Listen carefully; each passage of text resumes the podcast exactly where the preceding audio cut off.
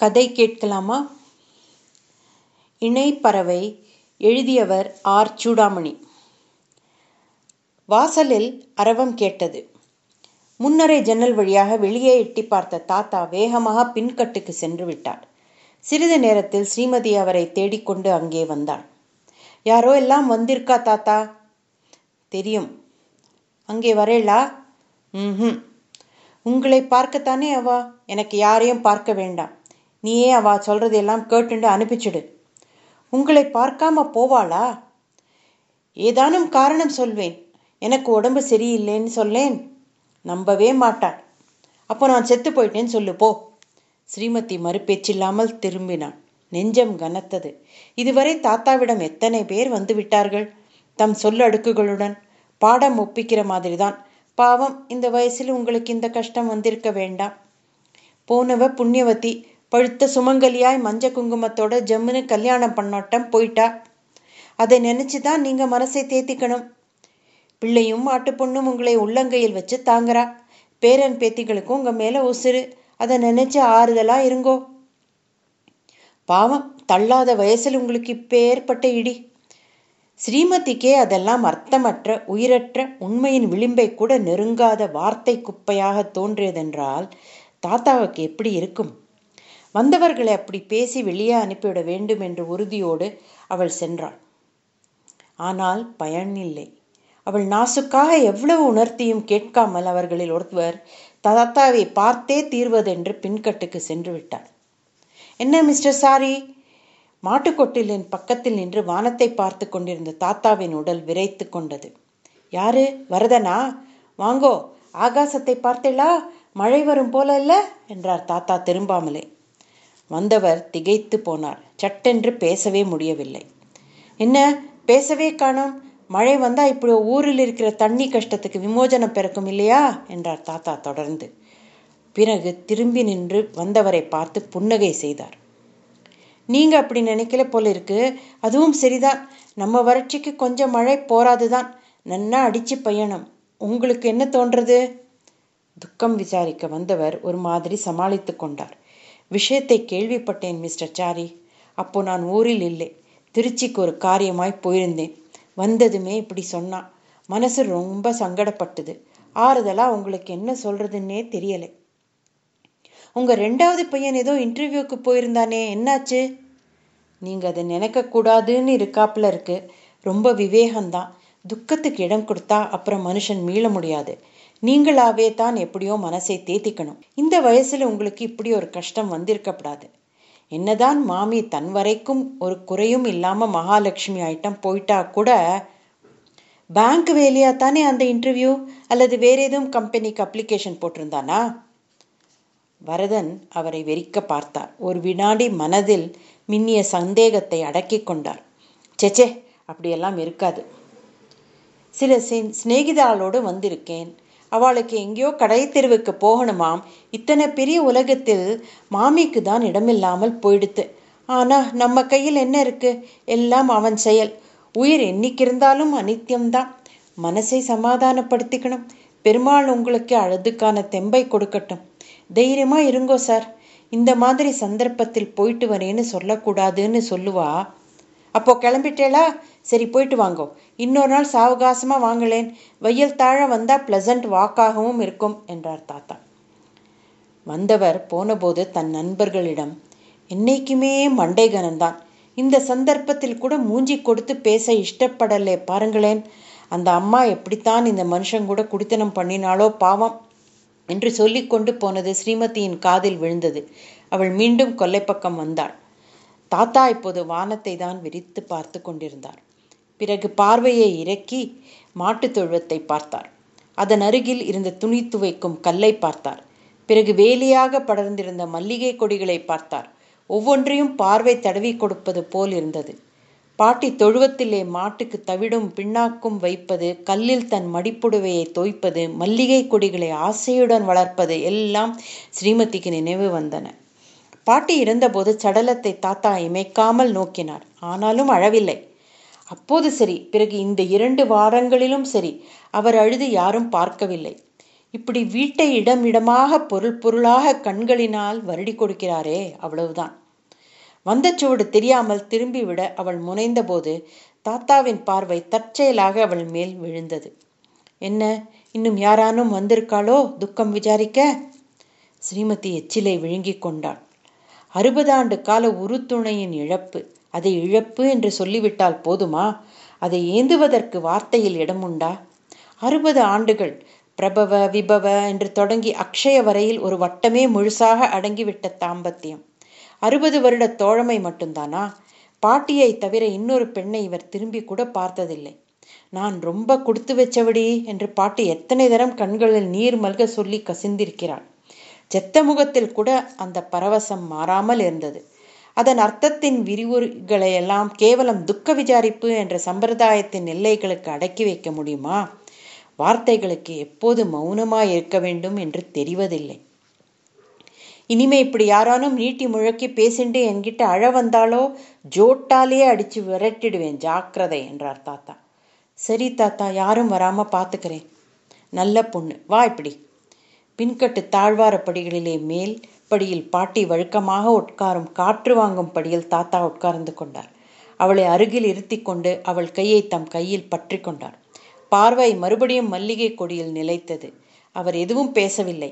நிறைந்து ததும்பும் பாத்திரத்திலிருந்து துளிகள் சிந்திவிடாதபடி ஜாக்கிரதையாய் பற்றுவது போல் ஸ்ரீமதி அந்த மௌனத்தை வெகு கவனமாக பாதுகாத்தான் தாத்தாவின் முகத்தை நிமிர்ந்து பார்க்கும் சிறு சலனங்கூட ஒரு கீ குறுக்கீடென்று கருதி அசையாமல் உட்கார்ந்திருந்தாள். அவ்வப்போது அவர் உடம்பில் ஒரு நடுக்கம் பாய்வதை மட்டும் அவளால் உணர முடிந்தது. அப்பா சாப்பிட போகலாமா? இரவு ஆகிவிட்டதா என்ன?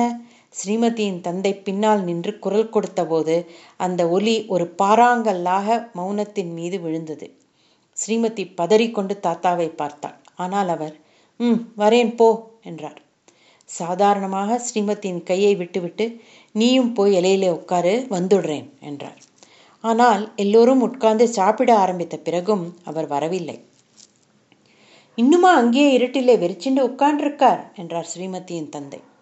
சாப்பிட வரணும்னே மறந்துட்டா போலிருக்கு என்றான் ஸ்ரீமதியின் தம்பி. பாட்டி இருந்தால் அவருக்கு இப்போ ஒரு டோஸ் கொடுத்து அழைச்சிண்டு வருவா.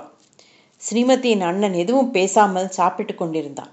அவன் புதிதாக திருமணமானவன் மனைவி இன்னும் வீட்டுக்கு வரவில்லை. இது தினம் நடக்கிற கூத்தா போயிடுத்து என்றாள் ஸ்ரீமதியின் தாய். பாவம் அப்பா அவர் வாய்விட்டு கதறி அழுதுட்டார்னா தேவலைன்னு எனக்கு தோன்றது.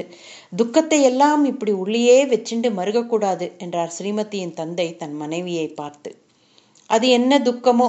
என்னதான் மனசை அடக்கின்றாலும் நிஜமாய் துக்கம் இருந்ததுனா இருந்ததானால் கட்டின பெண்டாட்டி செத்து கிடக்கிற போது கூடவா கண்ணில் ஜலமே வராமல் இருக்கும்? நீ என்ன அப்பாவுக்கு அம்மா மேலே பிரியமே இல்லைன்னு சொல்றியா? நான் என்னத்தை கண்டேன் ஆனால் இந்த ஆண் பிள்ளைகளை மட்டும் நம்பவே முடியாது. ஸ்ரீமதி எழுந்து விட்டாள். நான் போய் தாத்தாவை கூப்பிட்டு வரேன் என்று சொல்லி வேகமாய் அறையை விட்டு சென்றாள். தாத்தா வந்து உட்கார்ந்து சாப்பிட்டார். எதுவுமே பேசவில்லை. ஸ்ரீமதியின் தாய் எப்போதும் போல் அவருக்கு மரியாதையுடன் பரிமாறினாள். தாத்தா அவ்வப்போது தலை நிமிர்ந்த போதெல்லாம் அவர் பார்வை நாற்புறமும் ஏதோ தேடுவது போல் அலைந்தது. சாப்பிட்டு முடித்துவிட்டு எழுந்து போய் கை கழுவி கொண்டார். சிப்பில் தட்டில் சாதம் எடுத்து வந்த ஸ்ரீமதியின் தாய் வியப்புடன் என்ன மாமா அதுக்குள்ளே எழுந்துட்டேளே என்றாள். ஏன்? சாப்பிட்டுட்டேன் எழுந்துண்டேன் என்றார் தாத்தா. மோர் சாதம் சாப்பிடலையே இன்னும்? ஓ என்றார் தாத்தா. பிறகு பரவாயில்ல வயிறு ரொம்பிடுத்து என்றார். ஸ்ரீமதியின் தந்தை அவரை அனுதாபத்துடன் நோக்கினார். புரியறதப்பா? எனக்கும் அதே மாதிரி தான் இருக்கு. துக்கம் நெஞ்சை அடைக்கிற போது என்ன செய்யறோம்னே சில சமயம் நினைவிருக்கிறது இல்லை ஒவ்வொரு நிமிஷமும் அம்மா ஞாபகம் வந்துட்டே இருக்கு. எங்கே பார்த்தாலும் அவன் நிற்கிற மாதிரியே தோன்றுறது அம்மா உயிரோடு இல்லைன்னு இன்னமும் நம்ப முடியலை. ஸ்ரீமதி நன்னா வளர்ந்துட்டா சீக்கிரம் அவளுக்கு வரன் பார்க்க ஆரம்பிக்கணும் என்றார் தாத்தா. அவர் அந்த அறையை விட்டு சென்றதும் ஸ்ரீமதியின் தம்பி தன் தந்தையிடம் தாத்தாவுக்கு கல்யாணம் ஆகிறச்ச அவருக்கு என்ன வயசுப்பா? என்று கேட்டான். நீ அவசியம் தெரிஞ்சுண்டாகணுமோ? போடா சாப்பிட்டாச்சுன்னா எழுந்து கையால் மிண்டு போய் படி. ஸ்ரீமதியும் அவள் சகோதரர்களும் அங்கிருந்து சென்றார்கள். ஸ்ரீமதியின் பெற்றோர்கள் ஒருவருக்கொருவர் பார்த்து கொண்டார்கள். அப்பா ஆனாலும் அழுத்தந்தான் என்றான் ரங்கன். எனக்கு அவரை பார்க்கிற போதே பயமா இருக்கு என்றாள் கனகம். ஏன்? இப்படி உணர்ச்சி இல்லாமல் மனுஷன் நடந்துக்க முடியுமான்னு தான் பாவம் உங்க அம்மா அவருக்காக கொஞ்சமாவா வழைச்சா ஆயுசெல்லாம் கூடவே இருந்தவள் போயிட்டாளேன்னு துளிக்கூட இல்லையே. உனக்கு என் அம்மா கிட்ட இது என்ன புது கரிசனம்? அவள் உயிரோடு இருந்தப்போ அப்படி ஒன்றும் நீ ரொம்ப அனுசரித்து போகலையே. அவள் தேமேன மாட்டை குளிப்பிட்டா குளிப்பாட்டினாலும் தன் புடவையை தோச்சுண்டாலும் கொஞ்சம் ஒத்தாசை பண்ண கூட கிட்ட போக மாட்டியே என்று ரங்கன் சிரித்தபோது கனகம் கோபமாய் அவரை விழித்து பார்த்தாள். நீங்களும் சமயம் பார்த்து தான் சொல்லி காட்டுறாப்புல இருக்கு. ஏன்? அப்போ சொல்றதுக்கு என்ன? என் அம்மாவுக்கு போய் ஒத்தாசை பண்ணுடின்னு? இதெல்லாம் சொல்லித்தான் தெரியணுமா? மனசுக்குள்ளே வச்சிருந்தால் மற்றவாளுக்கு மூக்கிலே வேர்க்குமா என்ன? நான் கொஞ்சம் கிட்டே போனாலும் என்னவோ ஆச்சாரம் கெட்டு போயிடுத்துன்னு உங்கள் அம்மா ஆகாசத்துக்கும் பூமிக்குமா குதிப்பாளே. அது எங்கே தெரிஞ்சிருக்க போகிறது உங்களுக்கு? நான் செய்யறது தானே கண்ணிலே படும். அவள் போனப்புறம் கூட அவள் மேலே குத்தம் சொல்லணும்? அதான் இருக்கிற வரைக்கும் தினம் வீட்டிலே குருக்ஷேத்திரம் நடத்தியாச்சே? அடே அப்பா இத்தனை ஆங்காரம் இருக்கா உங்களுக்கு மனசுக்குள்ளே? இந்த பூனையும் பாலை குடிக்குமான்னு இருந்தேளே அப்போ. ம் ஆயிரம் தான் இருந்தாலும் ஆம்பளை ஒவ்வொருத்தருமே கடைசியில் அம்மா கோதண்டராமன் தான். பெண்டாட்டி எத்தனை செஞ்சாலும் எடுபடாது. மனசிலே ஆழமான இடம் இன்னிக்கும் அம்மாவுக்குன்னு தத்தம் பண்ணினது தான் அப்படித்தான் வச்சுக்கோ ஏன்? நம்ம நானும் அதே மாதிரி பெண்டாட்டிக்கிட்டே எத்தனை ஆசையா இருந்தாலும் மனசில் முக்கிய இடத்தை உனக்கு தத்தம் பண்ணியிருப்பான்னு நீயும் சந்தோஷப்படேன். அவனுக்கு கல்யாணம் பண்ணிட்டதனால் இனிமே இந்த சந்தோஷம் எனக்கு ரொம்ப அவசியம் இல்லையா? இந்த உணர்ச்சி இல்லைன்னா எந்த அம்மாவானாலும் தன் பிள்ளைக்கு கல்யாணம் பண்ணுவாளான்னு சந்தேகம்தான். நான் ஒன்றும் அப்படி இல்லை. பாவம்னு உங்கள் அம்மாவுக்கு பரிஞ்சுண்டு வந்ததுக்கு எனக்கு இது நன்னா வேணும் என்று கனகம் முகத்தை திருப்பிக் கொண்டாள். உள்ளதை சொன்னால் கோபம் வருகிறது என்று நினைத்து கொண்டு ரங்கன் கூறினார். கோவிச்சுக்காதை கனகம் சும்மா சொன்னேன். அப்பா போக்கு எனக்கு மட்டும் பிடிக்கிறதா என்ன? சாவு என்கிறதே ஒரு அந்நியமான எண்ணம். அழுது அதுக்கு கொடுக்க வேண்டியதை கொடுத்து விட்டால் கொஞ்சத்துக்கு கொஞ்சம் அந்த திகைப்பு குறையறாப்புல இருக்கும். அதை கொடுக்காம ஒருத்தர் கல்லாட்டம் இருந்தால் நீ சொன்னாப்புல ஒரு விதத்தில் பயமாத்தான் இருக்கிறது. அதுக்கு இல்லைன்னா உங்க அம்மாவுக்காக உங்க அப்பா அழாமல் இருக்கிறத பார்க்கிற போது ஒரு பெண்டாட்டியாய் பாடுபடுறது எல்லாமே கடைசியில் இத்தனை வியர்த்தம் தானான்னு தோணி போகிறது நம்மை நிராகரிச்சுட்டா பாத்தியான்னு மனசை தாக்குறது கனகத்தின் குரல் கம்மியது. தன்னை அந்த இடத்தில் வைத்து பார்த்திருக்கிறாள் இவள். உலகத்தில் எல்லோருமே மரணம் என்ற மகாகர்மம் கூட ஒரு சிறு தன் உணர்ச்சியில் தான் அஸ்திவாரம் கொண்டிருக்கிறதா? ம். மனிதனை பொறுத்தவரையில் உலகம் என்றுமே சிறியதுதான். அதற்கு சந்திரமண்டலம் போக வேண்டியதில்லை. என்னத்தையானும் நினைச்சு மனசை மனசை கஷ்டப்படுத்திக்காதே கனகம் என்று ரங்கன் அவள் முதுகில் தட்டி கொடுத்து ஆஸ்வாசப்படுத்தினார் நம்ம மாட்டு பொண்ணு ஆத்துக்கு வரட்டும். அவளும் நானும் எத்தனை ஒத்துமா ஒத்துமையா இருக்க போறோம் பாருங்கோ என்றாள் கனகம்.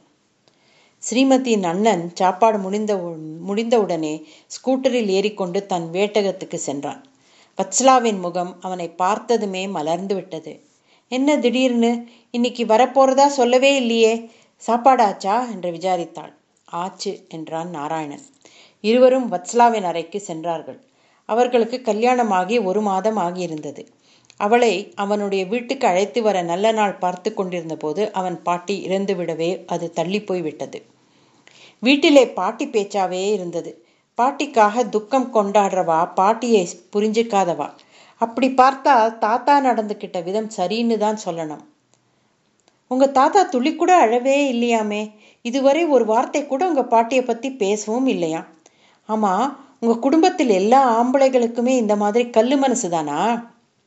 போக்கிரி புருஷன் பெண்டாட்டிக்குள் எத்தனையோ இருக்கும். தாத்தா போக்குக்கு தக்க காரணம் ஏதாவது இருக்கலாம். மற்றவாளுக்கு புரிய முடியுமா?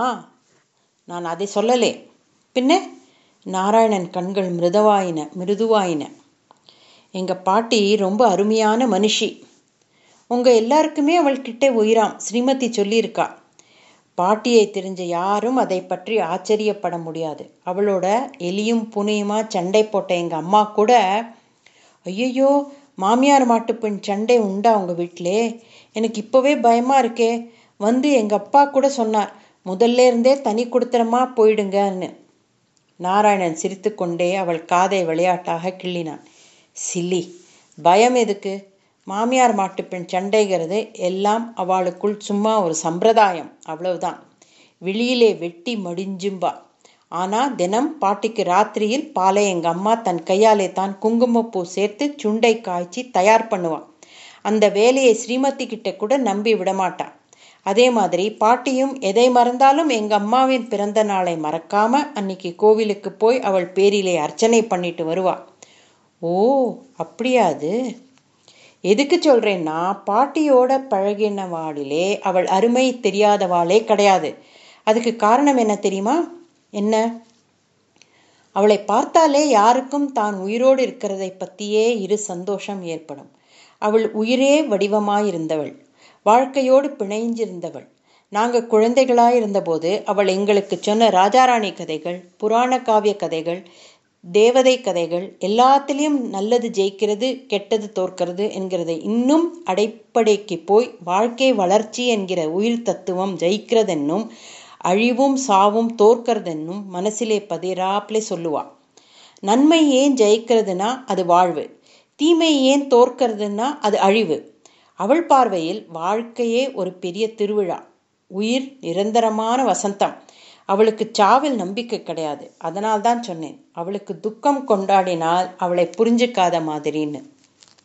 வத்சலா அதிசயத்துடன் கேட்டுக்கொண்டிருந்தாள்.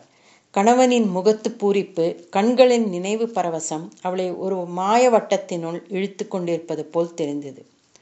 உங்க பாட்டியை எனக்கு தெரியாதேன்னு இப்போ வருத்தமாக இருக்கு என்றாள்.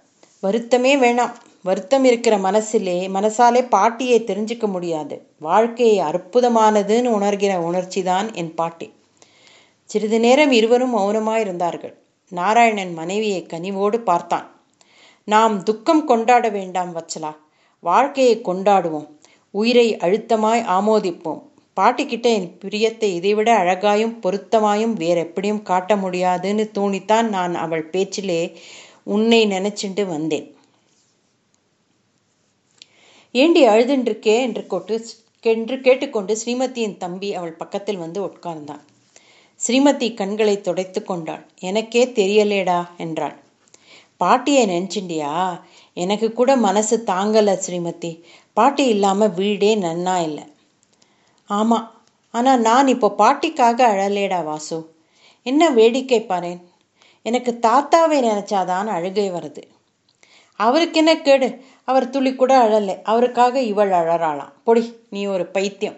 அது கிடக்கிறது ஸ்ரீமதி. நான் கவிதை எழுதியிருக்கிறேன். கேட்கறியா பாட்டி செத்து போனதை பற்றி எங்கே? படியேன்? கேட்கலாம். வாசு தன் கவிதையை எடுத்து வந்து உற்சாகமாய் படித்து காட்ட ஆரம்பித்தான். பாட்டியின் மறைவை உருக்கமாக வர்ணித்திருந்தான். சிறிது சிறிதாக பொருளின் உருக்கம் மறைந்து படைப்பின் கிளர்ச்சி அவன் முகத்தில் ஒளி கூட்டியது இந்த இடத்திலே அப்படி அழுகை வராப்பிலே மூவிங்கா இல்லை? என்று கேட்டபோது அவன் முகம் சந்தோஷமாக இருந்தது. அவன் படித்து கொண்டிருந்த போது ஸ்ரீமதியின் கண்கள் முன்வாசல் தரையில் நிலைத்திருந்தன. அந்த இடம் கோலத்தின் சுவடும் படாமல் மூலியாயிருந்தது இன்னும் ஒரு வருஷத்துக்கு அங்கே கோலம் காணப்படாது. வெளிவராந்தாவில் தான் ஒரு பக்கமாக தாத்தா நாற்காலியில் உட்கார்ந்திருந்தார். பல பேரோடு இருக்கும்போது அவர் தனியாயிருப்பது போல் தெரிகிறார். ஆனால் இப்படி தான் மட்டுமாக முகத்தில் அந்த லைப்புடன் இருக்கும்போது அவர் தனியாய் இல்லாத மாதிரி தோன்றுகிறதே என்ன ஆச்சரியம் என்று ஸ்ரீமதி வியந்தாள். அவள் தம்பி எழுந்து போன பிறகு கூட தாத்தா அதே நிலையில் இருந்தார். ஸ்ரீமதி மெல்ல அவரிடம் வந்தாள். தூக்கம் வரவில்லையா தாத்தா? முந்தி மாதிரி ராமாயணம் ஏதானும் படிச்சு சொல்லட்டுமா? வேணாம்மா. தூக்கம் வராப்புல இருக்கு. போய் படுத்துக்கிறேன். ஹாலில் தாத்தாவும் ஸ்ரீமதியும் அவள் தம்பியும் படுத்துக்கொண்டு வெகு நேரமாகிவிட்டது. தம்பி எப்போதோ தூங்கிவிட்டான். ஆனால் தாத்தா இன்னும் தூங்கவில்லை என்று ஸ்ரீமதிக்கு தெரியும். அது அவளுக்கு இப்போதெல்லாம் ஒவ்வொரு இரவும் தெரிகிற விஷயம் என்பது தாத்தாவுக்கு தெரியாது. அவர் புரண்டு புரண்டு படுப்பதும் உலகம் உறங்கும் நள்ளிரவு வேளையில் கிழக்கண்களை திறந்து கொண்டு விட்டத்து இருளை வெறித்து கொண்டிருப்பதும் அவளுக்கு தெரியும் என்பது அவருக்கு தெரியாது. அவர் படுக்கையில் எழுந்து உட்காரும் மெல்லிய சத்தம் வந்தது. அவள் திடுகிட்டு பார்த்தாள். தீர்த்தம் வேணுமா என்று கேட்கலாமா? ஆனால் அவருடைய அந்தரங்கத்தை தீண்ட தைரியம் வரவில்லை. தாத்தா எழுந்து நின்றார். நடக்க ஆரம்பித்தார். ஸ்ரீமதி ஒரு அச்சத்துடன் எழுந்து அவர் அறியாமல் இருளில் மறைந்து மறைந்து அவரை பின்தொடர்ந்தார் தாத்தா வீட்டினுள் ஒவ்வொரு அறையாக சென்றார். நின்று நின்று இடங்களை வெறித்தார். பாட்டி பூஜை செய்த அறைக்கு சென்று அசையாமல் சிறிது நேரம் நின்றார். பிறகு கொல்லை கதவை திறந்து கொண்டு பின்கட்டுக்கு போனார். தூக்கத்தில் நடப்பது போல் நடை எந்திரப்போக்காய் இயங்கியது.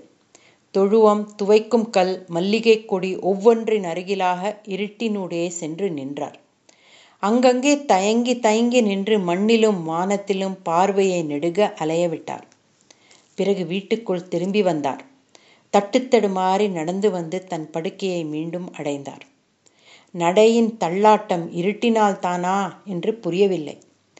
பயத்துடன் தொடர்ந்து சென்ற ஸ்ரீமதி நிம்மதியுடன் பூனை போல் உள்ளே வந்து தன் படுக்கையில் படுத்து கொண்டு தூங்குவது போல் பாவனை செய்தாள்.